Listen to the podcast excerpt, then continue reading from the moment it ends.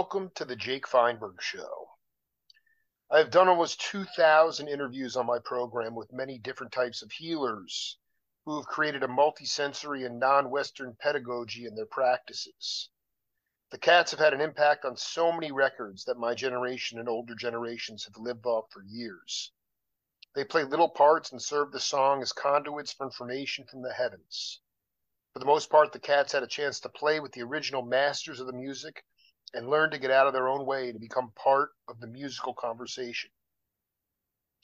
One thing I've realized and been humbled by is the opportunity that has been given to me to gain knowledge and wisdom from these musicians, whose tales I share with people in all parts of the world via the internet. Call it mass distance education, if you will. I have the chance to talk with individuals who have been on this earth longer than myself have experienced societal shifts and have invented and reinvented themselves in different musical settings in different parts of the country. As a rogue journalist, I'm searching for that fine line of connection from mind to body to soul. That's where the spirit emerges, and that's what my whole show is about how to create spiritual music. Nate Mercereau, welcome to the Jake Feinberg Show. Thank you, Jake. I'm really happy to be here. It's such an honor to have you, brother.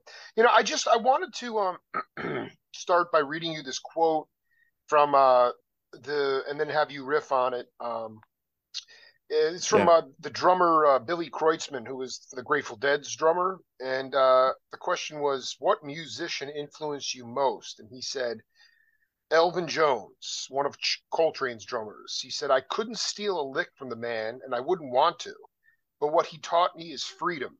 total freedom of expression. That's it, that it's legal to do anything you can think of. And I wanted you to talk a little bit about, I mean, when I saw you live perform um, at the Libby Bowl and just sort of the stuff that I've checked out, I mean, you know, people will call your music experimental or, you know, they'll try to brand it or they'll try to label it. But to me, you're free. You're totally free. And I just wonder if you could talk about a musician, you know, maybe you could steal some licks from that person, but ultimately they taught you total freedom of expression. Yeah. Yeah. I mean, I'm I'm very happy to start here. And I, actually, I think it's actually great that you brought this up too, because it was kind of the reason that we reconnected was that I saw um I follow Tisziji Munoz, who's one of my favorite guitar players. I follow him on Instagram and he reposted a quote that you posted of his and it reminded me of our connection that we made in Ojai. And I was like, oh, I got to hit this guy up. We got to do something. Dude, and, I just got chills. No, because, you know, that's, yeah. I just want to be clear. Like, uh, that dude um, is one of my spiritual teachers. And I thought about it and I'm like, you know, at the end of the, I'm going to send you his phone number. You should connect with him because he is a, a, a healer and a teacher on top of obviously just being and I'm so honored that you saw that quote from one of our interviews, and that's how we reconnected. Go ahead, floor Yeah, that, that would be amazing. I would. Yeah, no, you're gonna get cooked up. Yeah, go ahead. I yeah, I love Tisziji. I, I he represents total freedom to me, and you know, I think there's a lot of musicians that I could mention, but I'm I'm just gonna talk about him because he's Please. like he's really special, and I found him at a time in my life where it was really necessary to like see someone fully embodying that freedom. And it, and it just inspired me to do you know whatever my version is of that. Because i like that quote that you said too uh, because he was saying he's like i'm inspired by the freedom of Elvin but i also don't want to steal a lick from him. You know because there's there's something about that too of just being inspired by someone's presence and their full like engagement with their thing and their exploration and their uh life their whole being. Like that's what i get from Tisziji. it's like I, I listen to his music and it's a, it's about that like whole journey that he goes on that he takes you on that he opens you up to. And i i just i love him. And i've never met him. I, i've bought like i've been buying his records kind of you know from his website like you know piece by piece and just kind of getting cds in the mail. And uh yeah i just find him really special. He, he's really important to me. And well uh, i just it's such an honor that you're saying this because like I mean, I'm not a musician, but yet I've spent a lot of time with him uh, when he yeah. lived in New York. Now he lives down in Norfolk, and I just feel like this is such a you know he can be a little bit hermetic at times, but the, the power and the and the spiritual burn and his own language. I mean, it's just not even the, the music part of it. He has given me so much spiritual strength. Uh, I can, and so I am so excited for you guys to connect. And I know it's going to take on a whole life of its own musically as well.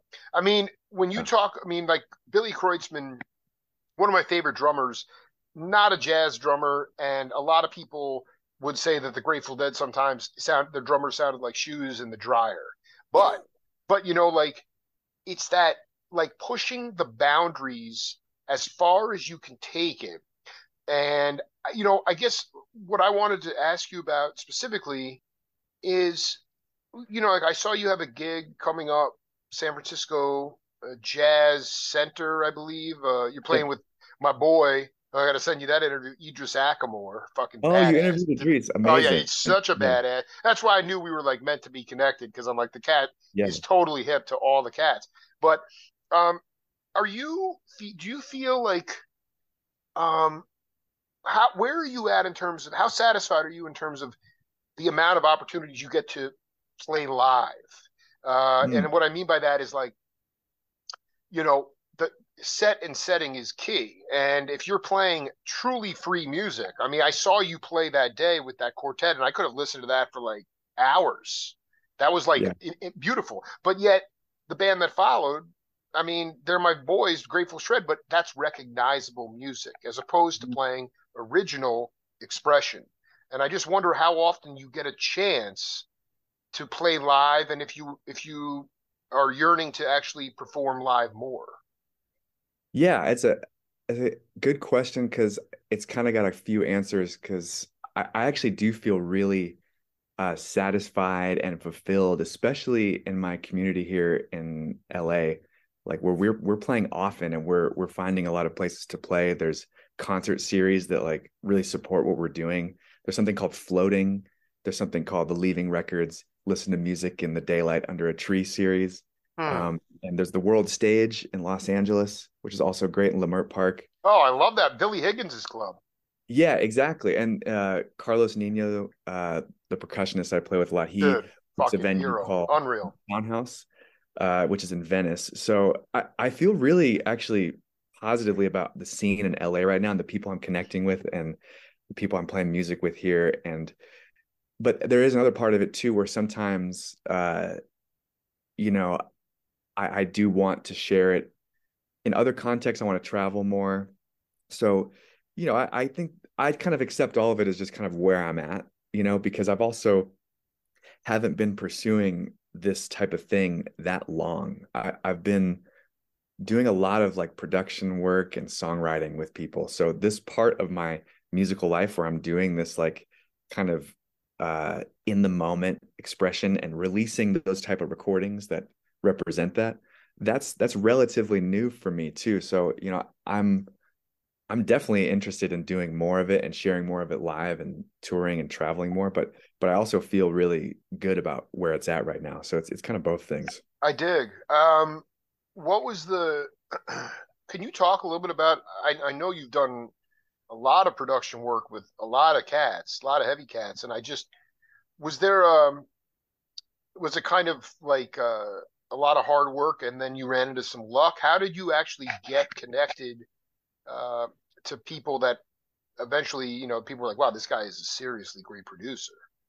Yeah, there's a few things that happen. I mean, I was a touring guitarist for years. That that was kind of my thing. And even hmm. before that, I was just like, how can I make a living playing guitar? So like my whole kind of musical reality started in this really broad way of like, let me play the hotel restaurant gig let me let me teach some lessons I'll, I'll, play some weddings I'll also do my own music i'm just going to do it all and so everything from that point has kind of been like getting more and more into what i'm into i guess like i'm discovering it as i go from like this broad place to maybe even a more specific place but also within that specific place i'm finding more and more detail so you know i went i was like touring with sheila e for five years that was a big gig for me oh my god and, yeah and then from there i would i would play with uh with Ledisi, uh, Jennifer Hudson. I had this really broad, like kind of touring guitarist life where I was interacting with a lot of different people. And then I would end up recording on their albums. And then maybe we'd write a song at sound check or something, you know, and then that would make it on the record. These like kind of writing credits started trickling into my uh my I guess credit list, you know, and uh I had some friends who, you know, this is when I was living in the Bay Area. So I had some friends who were in Los Angeles who were kind of getting involved in uh you know, record producing and songwriting and in that kind of, you know, pop music world. And uh I started, you know, coming to their sessions and writing with them. And it was just this kind of slow progress towards this thing that you know at a certain point it just i just looked at the credits list and i was like oh there's things happening here. And a close friend of mine a guy named uh, ricky reed uh, who's a producer for folks like lizzo and uh, hmm. many others he was like let's let's do some stuff together. Let's make some records. So he kind of brought me in to his world which was my first like official step into uh kind of like producing records. And uh yeah we we that started a lot. That was almost the domino that kind of pushed the others over. And then once that happened and there's like a couple big records out or or bigger than anything I, that I had done until then uh that just kind of started opening doors. And uh and then even more recently uh I I had always been doing my own music and I had always been doing uh, just various projects, and uh, I reconnected with Carlos uh, last couple years too, at the townhouse because my band was playing there, and we played a set. And after the set, he comes directly on stage, and he's like, he like starts like expressing to the audience like, "Wow, this was this was special." Like in that moment, he's like, "Anything you want to do together, like on stage." He's like, "Anything you want to do, let me know." Like, and I was like, "Oh, this guy's for real. Like he's in it, you know." And like we connected so deeply so quickly that he introduced me to his world that I was already kind of like adjacent to with the music I was making. And then we just like really formed a, a really special bond that we're still, you know, exploring today and making a lot of records together, playing on each other's albums. So I, I kind of between all of this, I feel like I'm I'm working and making music and expressing in this like really like expansive way. And that's how I like it because I feel like I can interact with like the type of performance and records that you saw in Ojai, and then also I'm making uh, just things that kind of end up in a more pop space or kind of anywhere in between too. I I really look at it as all one thing. I dig, kind of... man. No, it's it's. It, I just I want you to talk to the audience. I mean, one of the things that I recognize about the record that I and the period of time in music uh, that I love so much, uh, the early 70s, uh, you still had uh, Orrin Keepnews, Joel Dorn, Jerry Wexler. A lot of the guys that were producing records were, were music fanatics. And so they really had a good taste in music. And I just, you know, I'd love you to talk, maybe give an example of how uh, how you create an, a vibe in a more pop bag with an artist where the music can still uh, feel good. I mean, so much pop music today, um, at least to my ears, a lot of it, a lot of electronic tracks. Um, yeah. Sometimes there's a lot of audio. I don't want to paint with a broad brush, but there's just a lot of people who they're getting a lot of acclaim, and I'm not sure if they could even perform live. Mm-hmm. You know, but so I'd, I'd love you to talk about how you make a session as authentic and burning as possible because the Carlos Nino world that you kind of found your way back into, I mean, that's my world.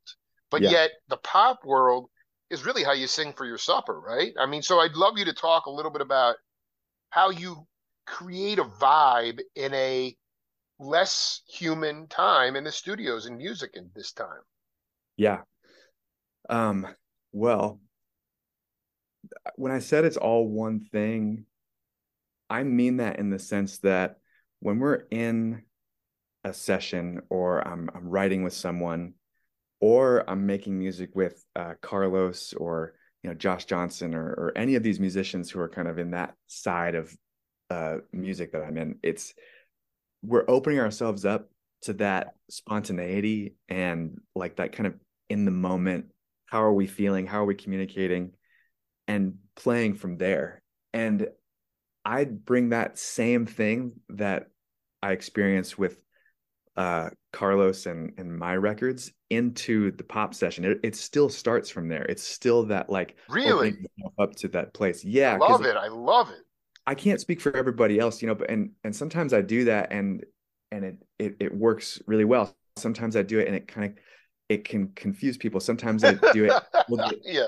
Sometimes I do it. People get really excited. You know, I, I I really don't think there's that much of a difference between like the best uh, pop musician or and by the best I mean someone who is uh, the most open to this type of uh, like creation, like the most open creative person. I think there's like a lot of similarities there, and it's it could feel very similar where it's like oh this is just happening like like things they're kind of unexpectedly coming up. There's like communication happening between the people in the room and the sounds that are happening, and there's these like unexpected, uh, beautiful moments and mm. synchronicities that occur. Th- those happen in both spaces, and really, it starts from that same place in both contexts. And really, any context, that's the thing I I bring because that's what I'm interested in. And then what happens after is kind of where the things, you know, go to their respective worlds. Like with uh, myself and Carlos and uh, um, yeah, I'll just speak about me and Carlos because we're so deep in music making right now. We we tend to preserve as much as possible of like that like excitement, that kind of unexpectedness, that uh curiosity in the music. Like we're like highlighting those moments and we're magnifying them. so we our our editing process goes more towards that type of thing.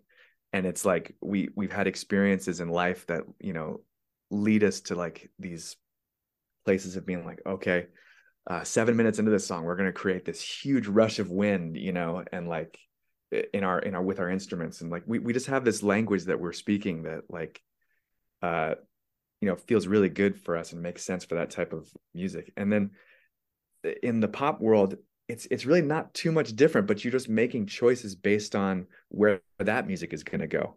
So you know, I also make choices for preservation in that context. I'm I'm often fighting for the preservation of those type of moments in the pop world because, you know, there there is a tendency in some of that music to make like a safer choice or to absolutely man yeah, I, that's what i'm saying preservation yeah, a, yeah, go ahead yeah to make a broader choice to like hmm. uh, to make something like oh we, we can't do that because that that's too crazy you know but but I think the best pop music ends up doing those crazy things and they end up having the broad appeal. So it's like I really appreciate you you got to open me up to some some of this stuff cuz I'm so tunnel visioned in the yeah. In the in the Tisziji burn, Nina Mercer O'Byrne I just am like there's but I I know what you're saying is true. Is there an example uh, that you can talk about where preservation ruled the day in a pop record that you produced and and I'm going to go listen to it after to hear some of that spontaneity. Yeah, let me think about that. Um, if you want to think about, it, we can come back to it later. I'm just, you know, what it is like, yeah, I I think this is so important, man. And I also wanted to ask you, without alienating the the the the, the leader of the of the of the album, do you feel in some ways? I mean, Miles was like a Zen master. I mean, my interviews with McLaughlin or Billy Cobham and DeJohnette. I mean, he had the craziest way of getting into these guys' heads. Next thing you know, they don't even know what they're doing, but they're playing, yeah. and it's perfect. And I just wonder, you know, in your own way. I mean, I can tell you're, you know, a very beautiful cat with a beautiful heart, but do you feel like part of your responsibility, especially with a pop artist, you know, without making sure that it's still going to get to the pop charts. Do you feel like it's your job in some ways to get them out of their original mindset and sort of push them out of their comfort zone? Or absolutely. Okay, absolutely. so uh, you think even in the studio you still try to do that? I think that's fantastic. Yeah, yeah, and I try to do that, you know, with the conversations that we're having before the music is made because so much happens in those moments too with like songwriting and like you know like I, and I'm not I'm not a pushy presence, but I am like going to show up with my full energy and my full energy is someone who wants to connect wants to kind of you know get to the the core of something you know? And and i i want to like hmm. and i and i also i've found such richness in music in my life and such like deep experience with it and with uh just the the the beautiful relationships i have with with musicians and friends who who i i, I call like truly close like family friends you know? And i sometimes feel like my, it is my job to be like, hey, that's available. That we can all do that. Like, you know, it's it truly is available for all of us. Like, I we, love we this, dude. Oh, you know, and like uh, you can go there in any context that you're really that you're, you're ready for. You know, so I I'm not sitting in, in sessions being like, listen to Pharoah Sanders like right now. You know, I'm like at the same no, I want time, you to talk how how how how because it's really important, man. Like because like I'm not a producer, but sometimes my anxiety will lead me to become too pushy. So I want you to talk about how you stay in your you bring that presence enough though that it's it's comfortable enough to the leader to be open minded to actually take suggestions. I think this is so important. Yeah, yeah, and I really do it without saying much. I just I don't I don't even the things we're talking about. It's all kind of just happening for me. Like mm-hmm. I'm just mm-hmm. going in and, and being myself, and then I'm referencing these things. You know, I'm I'm pulling these things in, and I'm I'm not even bringing it up as like something that oh you should know this or you should know that. I'm just kind of doing it, and then if I do it and there's a good response like in the room, then it's like all right, we're we're we're we're off. Cooking, you're cooking, baby. Yeah, baby. So that's that's when it gets really fun. That's when I that's when I start to feel like safe, I guess, too. And by safe, I mean safe to fully express myself because I I do also relate to you on kind of like there is a element of like, oh, are they going to be able to accept this, accept me, basically? Are they going to be able to accept what I'm bringing, you know, and accept who I am? Because that that is kind of what it's like when you're doing these uh, more pop sessions where the the kind of uh, the name of the game can be a bit more fast paced where you're like okay you're in a room with these people today you're in a room with these people there there is an element of that so it's kind of like because you know the truth is that well you make a good point because you know blood sweat and tears they'd have they'd rent out rca studios for two weeks you know you i mean the, the studio time right. is so eh, eh, you know it's so, so there is an element of like getting through it i wonder about also how much creative control? I mean, you have the production credit, but if like, I just wonder about is there somebody over you that could potentially like essentially like an editor, uh, or do you have full creative control of the creation of the tunes?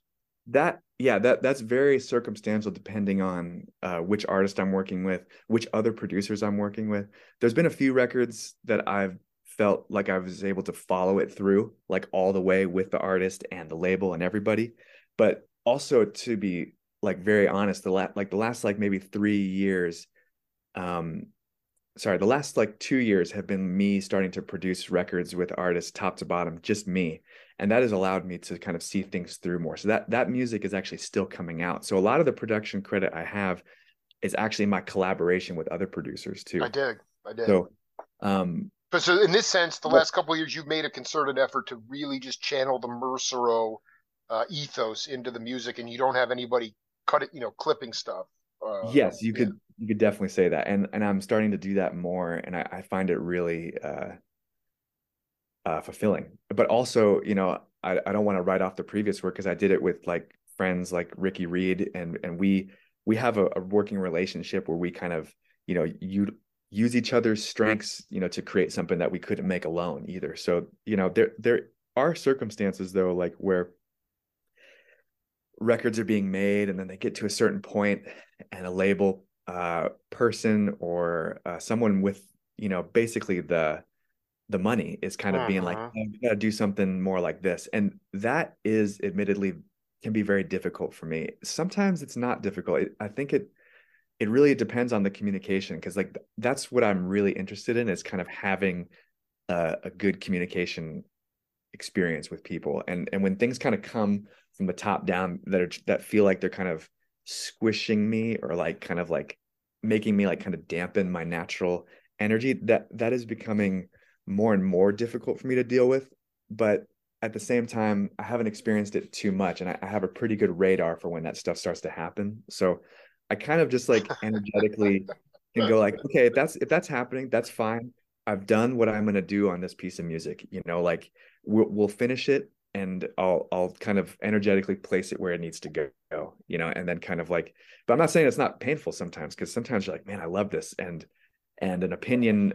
I mean, yeah, I mean, because well, no, but making... what I'm saying, what the larger point is that what's happened at a grand scale. Clearly, you have your own genius and you found your kind of your purpose in life. But at the grand scale, it's like the bean counters, which eh, the people with the money are making calls about the art. And that's when it just drives me insane. You know, it's like there was this magical period in our history where the bean counters were making a lot of dough and they were like, you know, okay, well, these guys are making us money. We're going to leave them alone. You know, I remember talking to Den- John Densmore about that.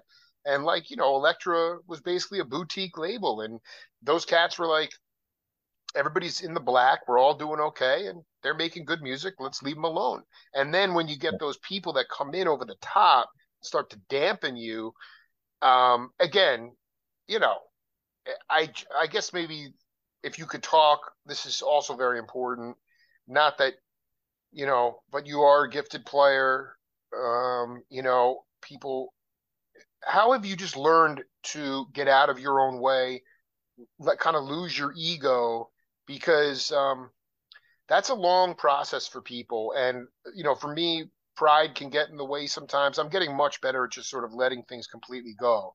But I just, and I, and I also work for myself, so it's not a big deal. But did you have a, a experience like early in your in your career where it was uh you recognize that you you know you're you're just playing your part in this whole thing and that um you know you realize that you know it that just to kind of get out of your own way and and really learn to check your ego at the door yes i have had a lot of experiences like that but it's interesting because it kind of came from a place of actually just feeling excited to be hmm. like called by someone like Sheila E to play guitar for her.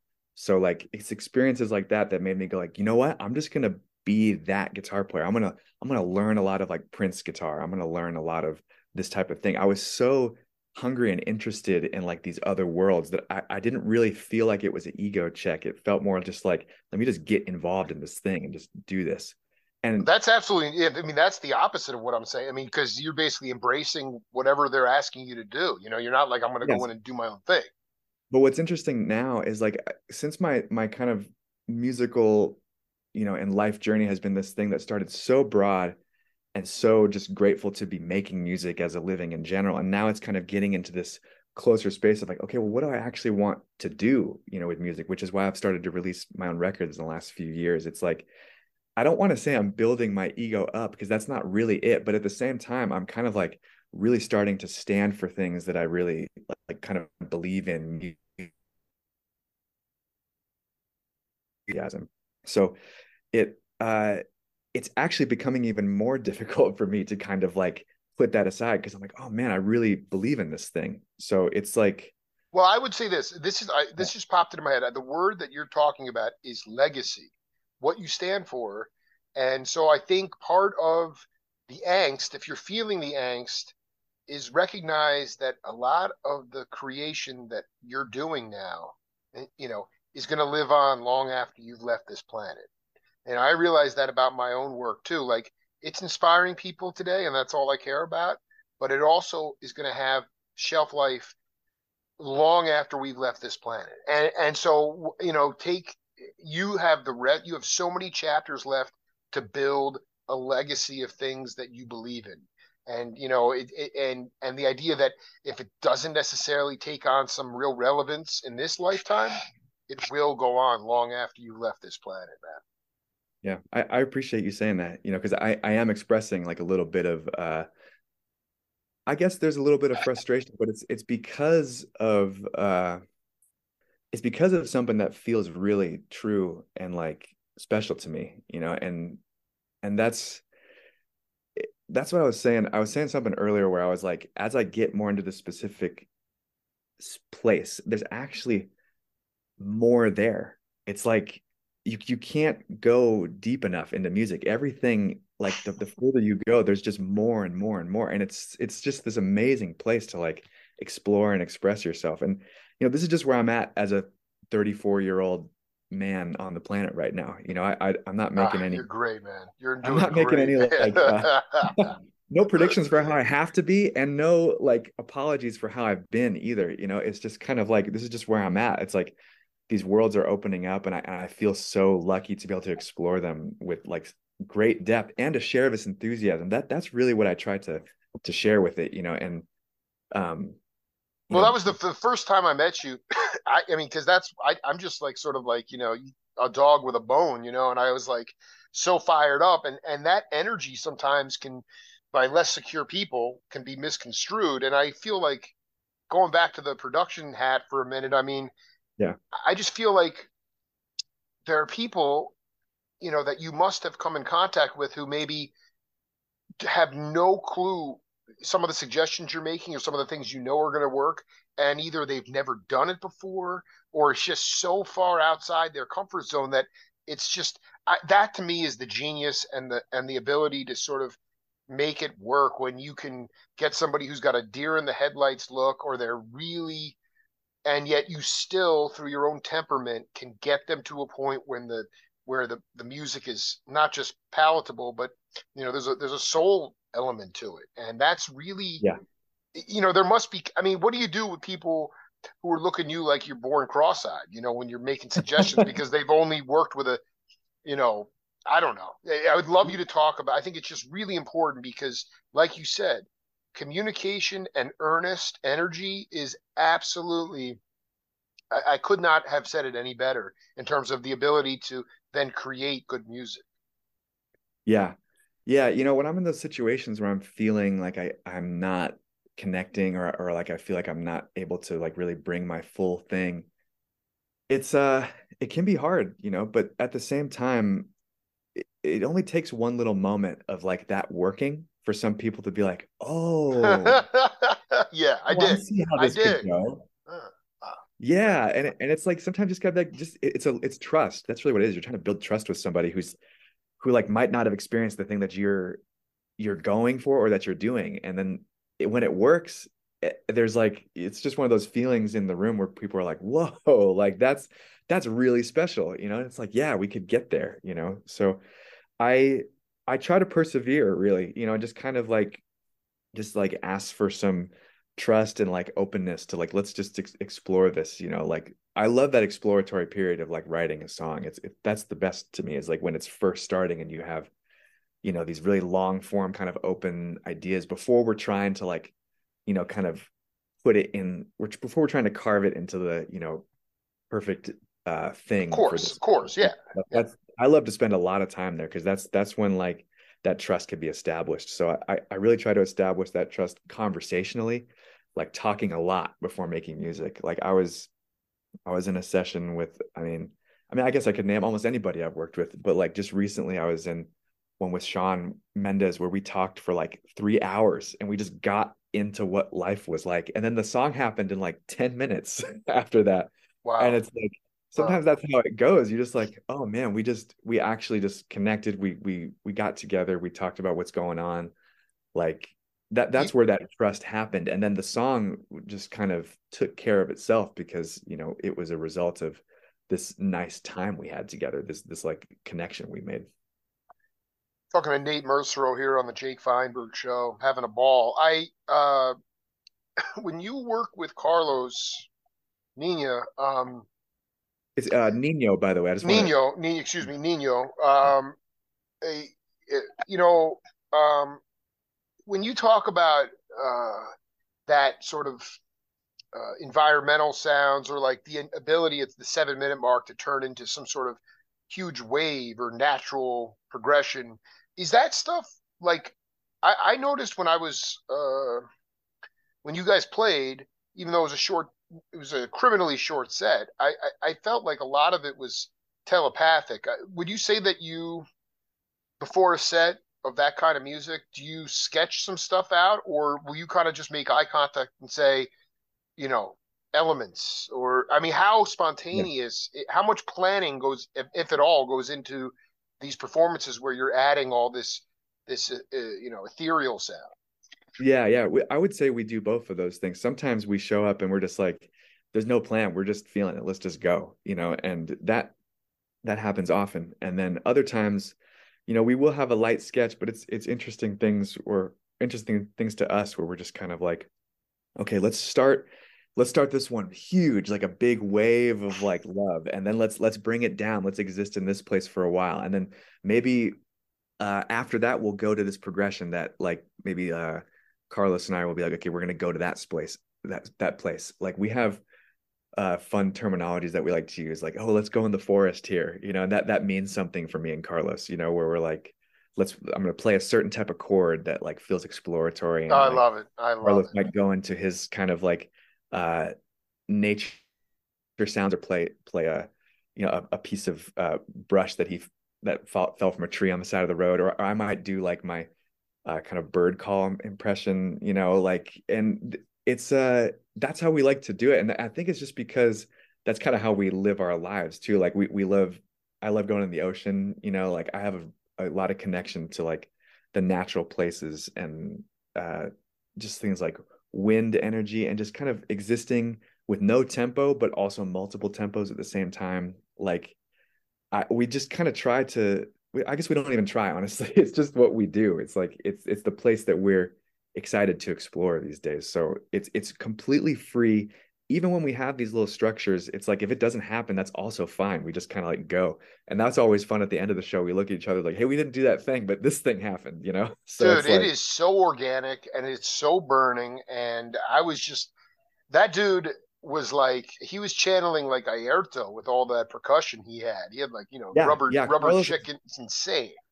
Carlos is very special um, musician and presence, not only for me but for a lot of people in Los Angeles and around the world. He he's very incredible uh, producer in the way that he brings people together, and he's a supportive, exploratory presence. And I, I've learned a lot and continued to learn a lot from him. And uh, I think the reason we've just been making so much music is that we we just connect in that way. And you know, I I offer my presence as well, and it's like very it's very supportive. You know, we we have um him and I work together a lot with other guests too. So we kind of bring our thing and bring people into it. Like we've done trios with Idris Ackamoor, which was, you know, transcendent and incredible because Idris is like an elder to us. And to play with him and for him to connect with us and us with him. It was like, oh wow, we're like multi-generational like friends, you know, like we just like uh because when we played with Idris the few times and when we're gonna play again,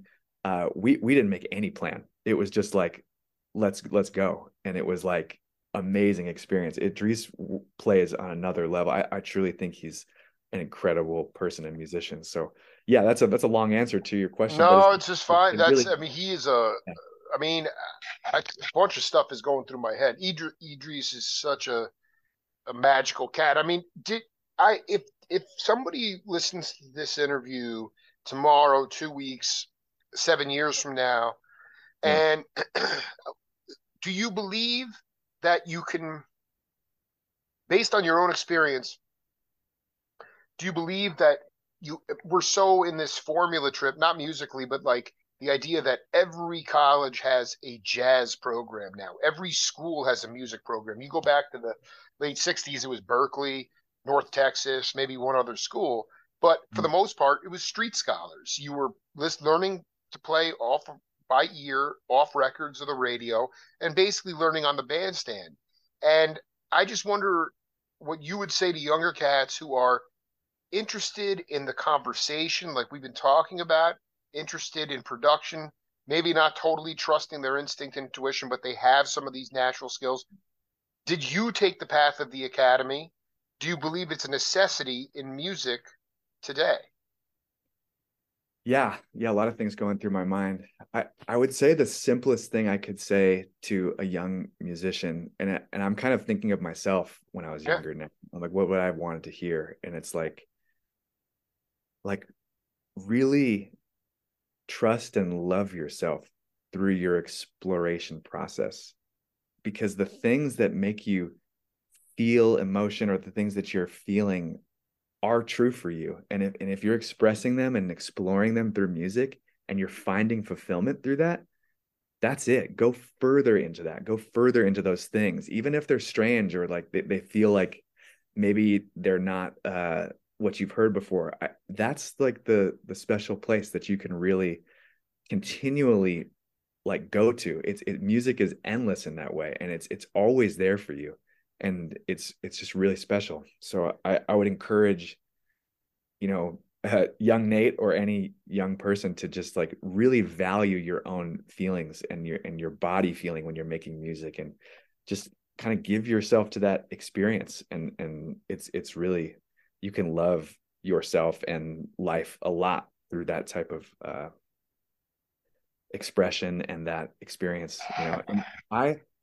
did you did you I, did you you say that young Nate because maybe you were hearing some really cool sounds that you possibly uh, walked away from because you were like, "This is too weird," or did you actually? It's, it, a little bit of that. Yeah. It's more that I, I was kind of like, okay, I love music. I am like, this is in, incredible. Like I'm experiencing so many things. I'm playing an orchestra. I'm playing French horn. I'm playing guitar in the jazz band. I'm in the marching band in French horn. I'm like listening to classical music. I'm listening to like punk rock and like jazz. And it was because I also came up when it was like YouTube was first coming out. So I had everything available to me. So it was just amazing to like discover music.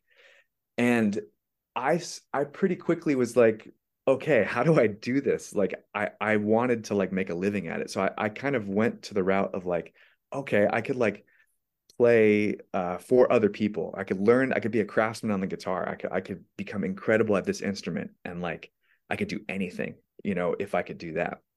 So I I don't I guess I get emotional talking about it because now when I make music, I actually remember that age quite a bit when I'm making uh-huh. music. It's as if I, mm-hmm. I'm going back to that first time where I'm like, oh yeah, this this fully exploratory thing.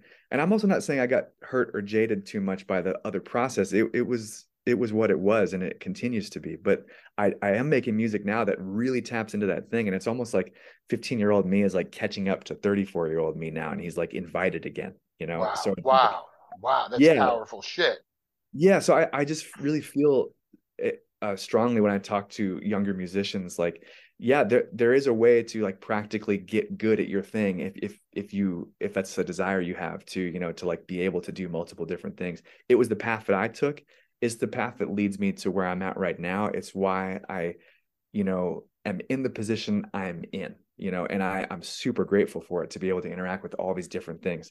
And if there was something through the process that I, I wanted to pay attention more, it is that like body feeling of just like pure expression and like loving it and just that like pure presence. So that's that's the thing that I value so much in my life now. And I, I valued it through that time as well, but I'm just like I'm really honing in on it these days. So I I encourage people to allow that to be meaningful for them.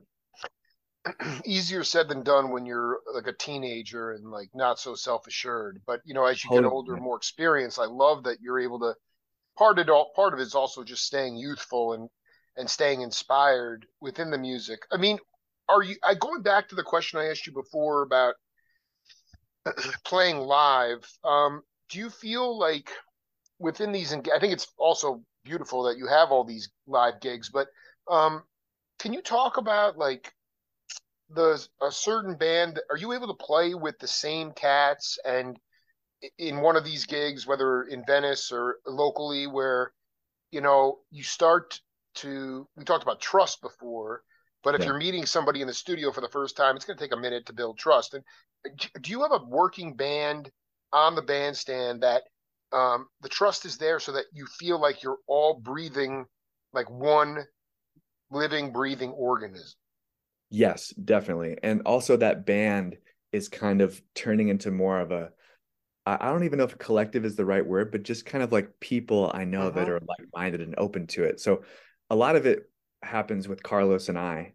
Um, and we have a trio with a keyboardist uh, named Surya Botofasina, who you might be aware of. Um, he grew up um, here in California uh, on the ashram uh, that was uh, created by Alice Coltrane. So he kind of grew up Jeez. watching her and learning from her how to play organ. And he also toured with the Alice Coltrane singers when they put that record out uh, sure. several years ago now.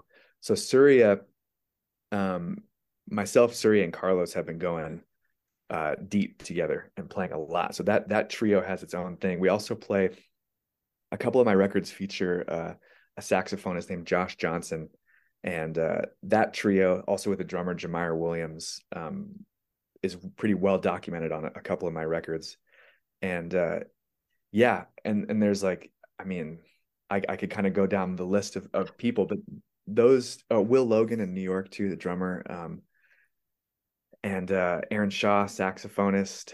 Uh, yeah, I mean, we we have this kind of ever growing group, but those two, I, I'd say myself, Suri, and Carlos, we're we're really in on that trio these days. We have a trio record that is uh, made right now. We have um, another one that's kind of waiting in the wings that was recorded live at uh, this place called the Church of Sound in London. Um, yeah, so I we ha- we do have kind of like a band in a way, but it's also it's quite open to kind of who's available, and that, then the sound kind of morphs depending on that. That that's why like that that trio is going to San Francisco, and Idris is going to join us, and we've never played. So like uh, myself, Carlos have played with Idris. Uh, Surya has not, but there's just total trust that it's gonna. Oh, that thing's gonna you're blow the roof off that place, dude. That's yeah, unbelievable. Yeah, so I mean, like, do you have? Is there? Do you guys? I mean, because it's you talk about availability, which is yeah. hard because you know you gotta take certain gigs and you know produce production. I mean, do you have? Do you guys? I mean, because you love each other so much and you're playing so much cosmic music, are you jonesing to sort of road dog it together and see where the i mean after two or three weeks uh, that some of those tunes might you i mean you go into the stratosphere or maybe you already have done that but i mean yeah, yeah. you know, you know i mean it, go ahead yeah yeah i uh I guess I'm not super interested in road dog. yeah, no, it's a rough dude. It is. I'm telling you, man, you got to be cut from a certain cloth in today's world because unless you're doing it in grand style and you're like Tower of Power or something, some note, you know. Otherwise, it's you're dogging it. So I don't blame. It's you. tough, and I've also been in that world before because I spent so much time like touring with with artists, you know. So it's it's not that I'm opposed to it. Like we we just went to Europe, you know, last year with that trio and played for about a week and a half. You know, like uh, five six shows, which was amazing. And then we came back. We did the New York Jazz Festival. We did five six shows in like five days. So you know, we we're not opposed to getting involved and doing it, you know, but I also am like, you know, I'm I have a I have a young daughter. She's a, year and a half old, and uh, I have a studio at home here, and we make so much music in LA, and we're traveling to San Francisco. I, I guess I, I like to find the balance of it. I, I'm I'm fully immersed in the music, and I feel really great about it.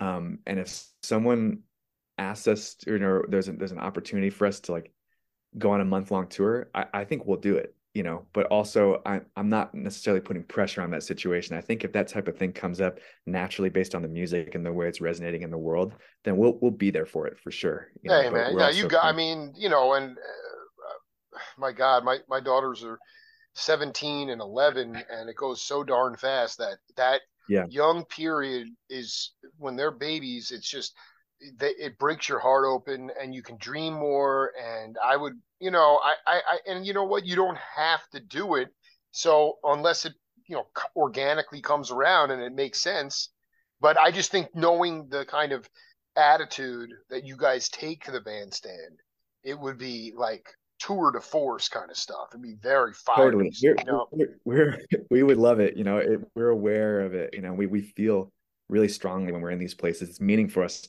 meaningful for us to go to places like you know uh, uh, across the world and and do what we do. It's it, like it, we don't take it lightly you know so and there's also so many records you know like we're we're really deep in the studio. So the the music is happening all the time you know even even when we're not like build as often you know like we're totally. no houses. i dig. I, you're you're you're you're just you're just in a bath a sonic bath all the time. Yeah so, yeah we're we're doing it you know so yeah. I, you know, I, I often uh, uh, I have uh, my show revolves around the four L's, and one of the L's is is life, and mm. what I mean by life is uh, overcoming adversity. And I was hoping you could talk about a time in your life when you were really fighting it, or you were really struggling with an issue, or how to deal with it, but ultimately how you overcame it and how it made you a stronger person. Yeah. Okay. Yeah. Oh, a few things come into mind, but you know, I I don't know if I've ever been a person who has hit like a I guess a Hollywood version of rock bottom, but I've also been in a place like kind of before my child was born where I was kind of making decisions that weren't really respectful to myself. and I was I was doing things that were, you know, just I I it's just kind of all the all the stuff I was doing a little bit, you know, and it was kind of like it was because I wasn't really honoring who I was and I I was feeling like I wasn't able to just be myself like and I and the things that I was doing was actually masking that even more. It's right. like I was becoming a person who was using uh marijuana to the point where it was like, "Oh, uh I'm I'm me still, but I'm me influenced by this thing or I'm me influenced by that." Or it could even be something like, "Oh, I'm me too influenced by the uh, opinion of others. I'm me too influenced by the outside world. Like what what is my like uh, who who am I? I guess it was it was kind of like a, a crisis of that type of thing, and just like I was, I was like kind of at, at risk of losing the you know the relationship that I'm currently in, and like, yeah, I just, yeah, man, I, I just. What, what was the? And this is very important because yeah. we all are fighting that all the time. Uh, but I mean, to me, how did you how did you come back from that brink to preserve? the relationship and then authentic. I mean, because to me, it's a fine line. I mean, you know, Steve Gadd. I mean, he was so he he was so addicted to hard drugs that he had to move. He was the number one studio cat in the city. He had to move out of New York. He couldn't see his kids. He almost lost everything, and that's yeah. the extreme, you know. But ultimately, like, what was the the moment or what was the point that sort of brought you back from the abyss and now gives you you can honestly say well nobody's perfect you're more nate Mercereau in the flesh than being masked by other things. Yeah. I mean man it was really that thing that you almost just said right there which was like i, I need to know who i am. I need to it, it's it's for my benefit and it's for the it's for it's for this cosmic benefit to like allow myself to be the most myself and to kind of like let go of these judgments and like just like because it's it's the relationship with the other person the relationship with my daughter the relationship with the outer world that is all kind of secondary to the relationship with myself. And it's like do i really love being alive? You know do i really love doing this? You know? Uh, uh. and and i had to be like yeah i do but i have to push everything else out because it all starts with the relationship with myself and the, the love starts there. And you know I, I, guess it's a little hard to talk about because there's certain things that I, I I don't necessarily feel comfortable saying publicly, but I'm also absolutely not. No, don't you don't have to. I'm no, I, I, to, I understand. Yeah, I did. Yeah, but I'm also trying to get to the core of this feeling, which is incredibly meaningful to me, of just like, yeah, like truly loving it and myself and allowing myself to just just be. And and it was a curiosity really that kind of made me go like why have i been uh th- there was, was this question i was saying i was like why why have i been uh like avoiding this? Like what what's behind this? And when i started like really looking at it there were just so many things that i was kind of like hey, what's behind this door? What's behind this door? And then start to go back oh, you know man. to like really early things in your life where you're like, oh my goodness, like since I was, I guess the age 15 for me comes up a lot, which I something must have happened to me at that point where I was just like, I made a, a shift to like try to become something, like instead of allowing myself to become.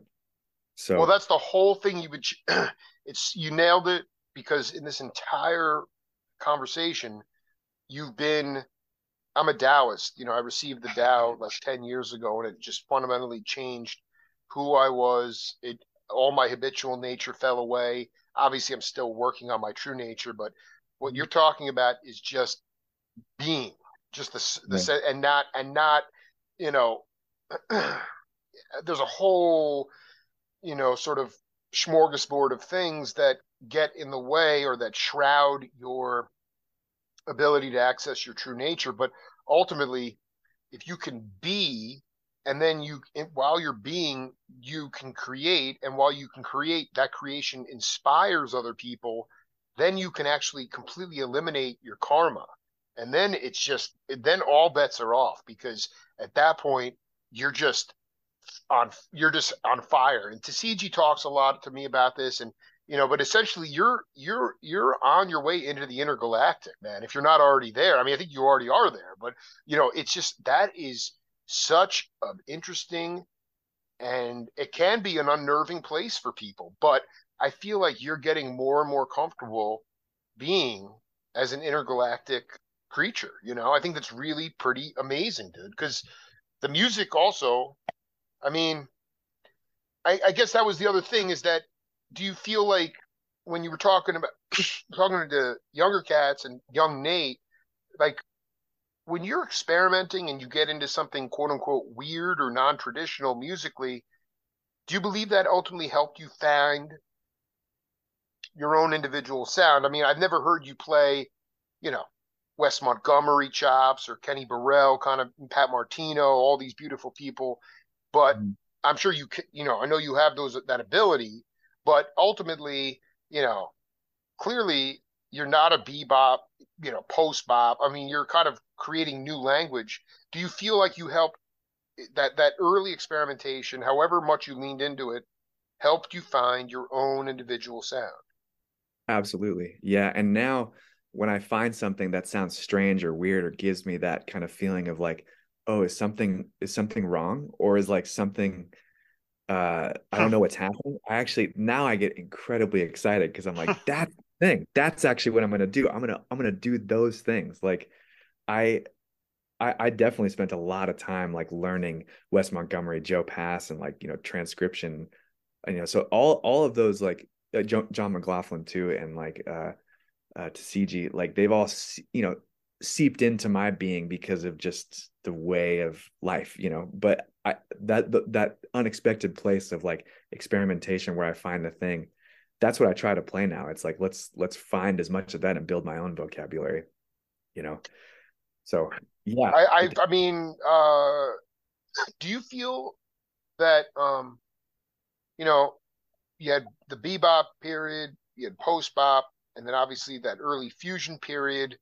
Um, do you feel like uh, there's I just feel like in jazz or melodic improvisation or even you know experimental music I mean is there new vocabulary that you feel you're you're coming across as it relates to like jazz music or is it not even something you can label I just feel like we've been stuck without a lot of new vocabulary for a long time. And I just wonder, from your point of view, what you're hearing in your own music with your own bands that you consider maybe new vocabulary.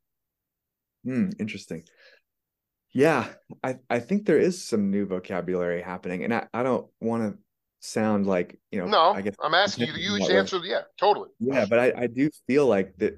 That's what we're leaning into. You know, that's what we like. You know, I yeah. that's the thing that we're into. That that's that's the thing that kind of bonds all the people that I like to play with. Actually, that's that's kind of what forms the groups that I'm putting together. Is like, are these people explorers? Are they willing to have a moment of uncertainty? You know, are they willing to like have time in the music where it's like I don't know what this is, you know, like, being and, totally and, vulnerable. I love that. Yeah, it's a vulnerability, it's trust, and to like and to not run away from it when it happens, to not play a cliche in that moment, to like mm-hmm. let's actually just sit here. And if that means we don't play for a second and like the room gets silent, oh my god, like that's that's like incredibly special, like incredibly powerful too, because like there's so much room for things to happen in those places, you know, and totally yeah, and I, I think vocabulary wise, you know, I, I think of vocabulary in a broader sense with our music because it's it's not just like the lead lines I'm playing and it's it's also the atmosphere that we're creating. It's the intention of the music too. It's also the uh the structures. It's all of those things. I so love this. Nailing it. Yeah, I open the vocabulary up to all of those things. It's the mood we're creating. It's the like the the kind of like you know maybe deep like psychedelic journeying space that that like we're like you know sizzling in together like and just kind of staying there or like exploring it and like bringing in a a nice cool breeze or whatever however you want to think about it you know like all that's our vocabulary you know that's that's the vocabulary i'm interested in exploring and interested in bringing in which is why you know we we we play in tempo but tempo is another thing that we kind of play with too where it's like tempo. Dude, I'm obsessed with. I I cannot wait. I cannot wait to, for you to tell me that you love tempo shifting because I think that's the best thing in the world. Oh, I don't man, understand. Yeah. You don't need to be. I was gonna say presentation is so like your bands like it's not like oh first there's a guitar solo then there's a this. Sometimes there might not even be a solo. You might all be merging together. But yeah, to me absolutely. that's vocabulary you know? Definitely. Yeah and tempo for me is a big one especially right now in my life because i i feel like it's very meaningful to make music not on a grid. And i'm not opposed to the grid either. I, I actually utilize that in the music as well. That's another part of the vocabulary but i use it as a, a, a thing to go to, not because it's the only thing to go to. Like we, I love to play in free time, and then and if in that free time we kind of fall into a tempo or we create a tempo or we're, we're pushing into something, it's like we will go there, but we're not beholden to it. If at, at a certain point someone just kind of branches off into something else, it's like I don't know. I just I just view it as like scenes like kind of overlaying each other, and it's like I I love the freedom of not having to play in tempo and in time, and I, I feel like it's meaningful to do now because uh, it's the thing when I talk to people about our music, like it's the thing that most people bring up. They're like, "How like what tempo are you guys in?" like yeah, we're in it, every yeah. tempo. Like we're we're like I love breathing, it, man. Like Jesus. we're breathing together.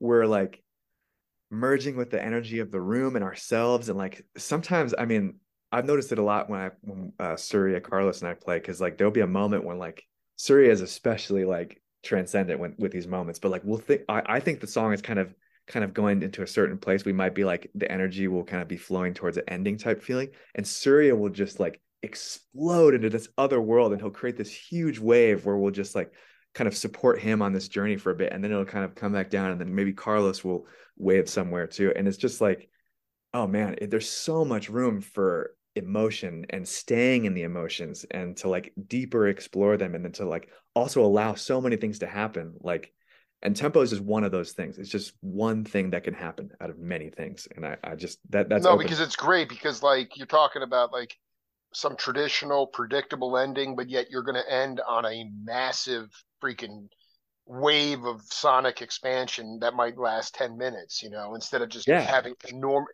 to me that's just you know man like I just feel that that you know we're going to have to do set two because uh, you know I only want to promote, and you know I know you have your hands in a lot of different cookie jars, and you know in terms of production and stuff, but in terms of like you know your like your heart fire love symbol, it is about. I mean, just the idea of what you you're talking about all tempos and mm-hmm. music that transcends styles and just going with what feels right based on the trust. I mean, that is not easy to come by in this time, and I feel like um, because it's not easy. It's not easy because everyone does rely on the grid. They become hooked on the grid, and then they can't get off of the grid, or mm. everything is now codified. You have curriculums when in fact it's okay to make up the rules and you're not doing anything you know sacrilegious if you have your rudiments in place. So I'm always on the path to find seekers and promote them. Uh, you know, that's I'll do that for as long as my show is on, Nate. So I just mm-hmm. bless you, man. Uh, we are going to definitely cook again as, as, soon as possible, and I'm going to uh, call Tisziji. And uh, when I get the green light, I'll I'll send you his number, and you guys need to connect, man, because I can feel something beautiful in the works coming with you. Oh man, thank you so much, Jake. I mean, this has been a true pleasure, and I I, I really appreciate all your words. You know, you you've gone to a lot of places with your words today that are just really meaningful to me. And uh, you know what I, I care about? You know what I care about is that I remember seeing you, and and you know, I, it doesn't bother me either way. But I was like, when I when you didn't get back to me, I was like, wow, that sucks. You know, I'm, I'm like, I don't know what you know. I'm not sure what you know what's going on here, but the fact that it's because you happen to be following my spiritual teacher and I repost a quote from one of my interviews with him that you see, then I know that we are everything is cosmic. And at that For point, sure, you know what, man, you deserve yeah. you deserve him, man. You deserve to see Tisziji. So, and based on your whole where you're at, you definitely. I mean, it's gonna it's gonna happen, man. So yeah, let's stay in touch. It was a ball, and we'll do it again. Absolutely. Thank you so much, Jake. Yeah, we'll we'll do it again. Yeah, much love, dude. Much love, Jake. Be cool. Peace. Peace.